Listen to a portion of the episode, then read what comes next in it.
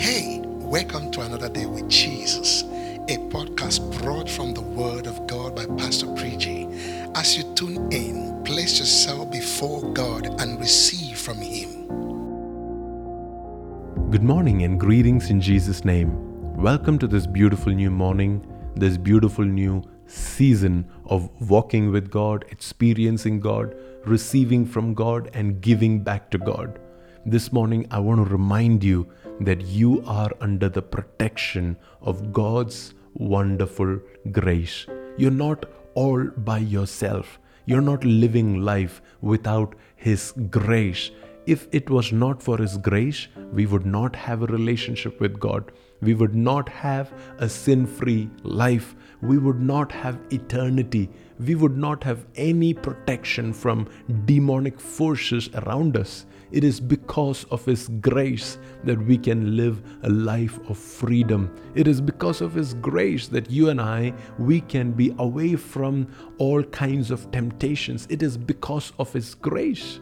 And it is necessary, my dear friend, that we understand the truth about God's wonderful grace.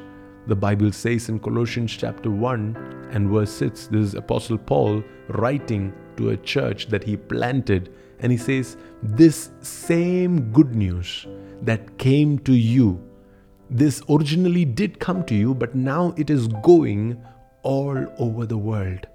Aren't you glad that you and I are not the only ones receiving this good news? That even today, the good news is being preached all over the world. Millions of people are receiving the word every single day. Millions of people are being added into the church every single day. This good news that came to you is, in fact, the same good news that is going all over the world. And it goes on to say that it is bearing fruit, it is producing results, it is having an effect of transformation wherever it is being preached. And what is the fruit? What is the result? It says it is bearing fruit everywhere by changing lives. What is changing lives? The good news is changing lives. The gospel is changing lives. This message of God's wonderful grace, that is what is changing lives.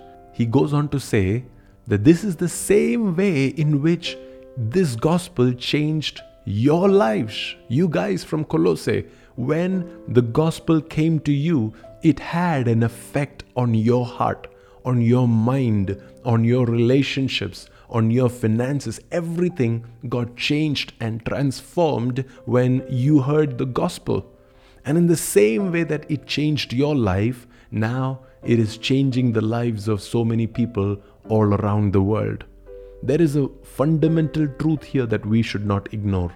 It is the fact that if the gospel of Jesus has not changed my life, if it has not radicalized my life, if it has not set me on fire, if it has not driven me away from sin, if it has not changed my perspective about God and about the world around me, then I have not truly understood this good news, or I have not truly received this gospel, or I have not truly been practicing this gospel.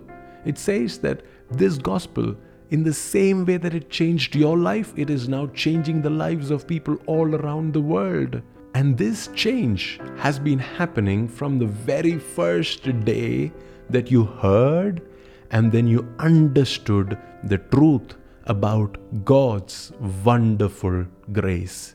This is the point I was trying to make the change of life, the transformation of behavior, the uh, change of perspective happens because you would have first heard the gospel. You would have first heard this wonderful message. You would have been exposed to God's wonderful grace. And second, you would now have to understand this truth.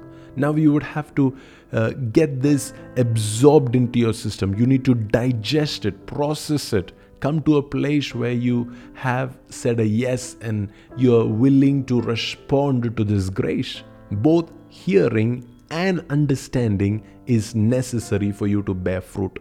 So, this morning, if you're feeling like your life has not changed, if you're feeling like the people that you're preaching to, their lives are not changing, then either there is a problem in hearing or there is a problem in understanding.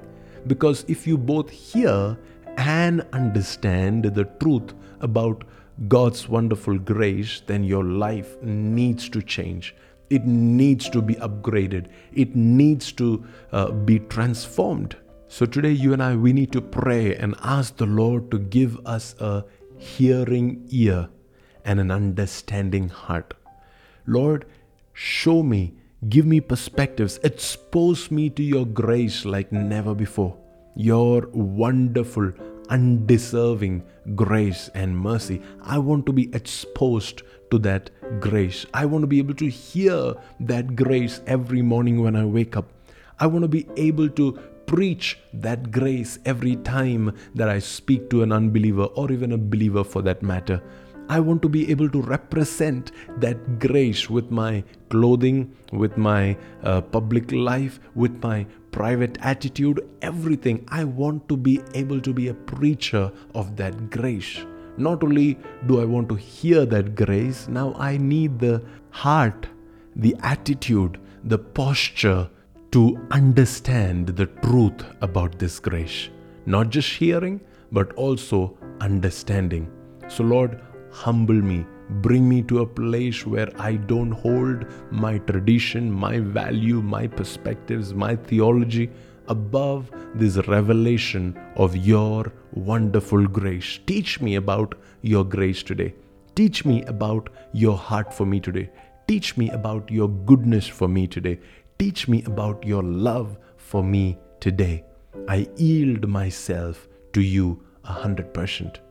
I pray that you would pray that prayer. I pray that you would desire such an in depth revelation of God's grace, that you would not just hear His grace, but you would also understand this grace that is made available for you and for me. Because when we do understand and when we do hear, we will produce results, we will produce fruit, and the fruit will be a fruit of lives being changed and lives being transformed. Thank you so much for tuning in this morning. Have a blessed and a beautiful day ahead. Hope this word blesses your spirit. Share this podcast to someone to bless their day. Contact us at pastorpreach.com. May you walk in his guidance through your day.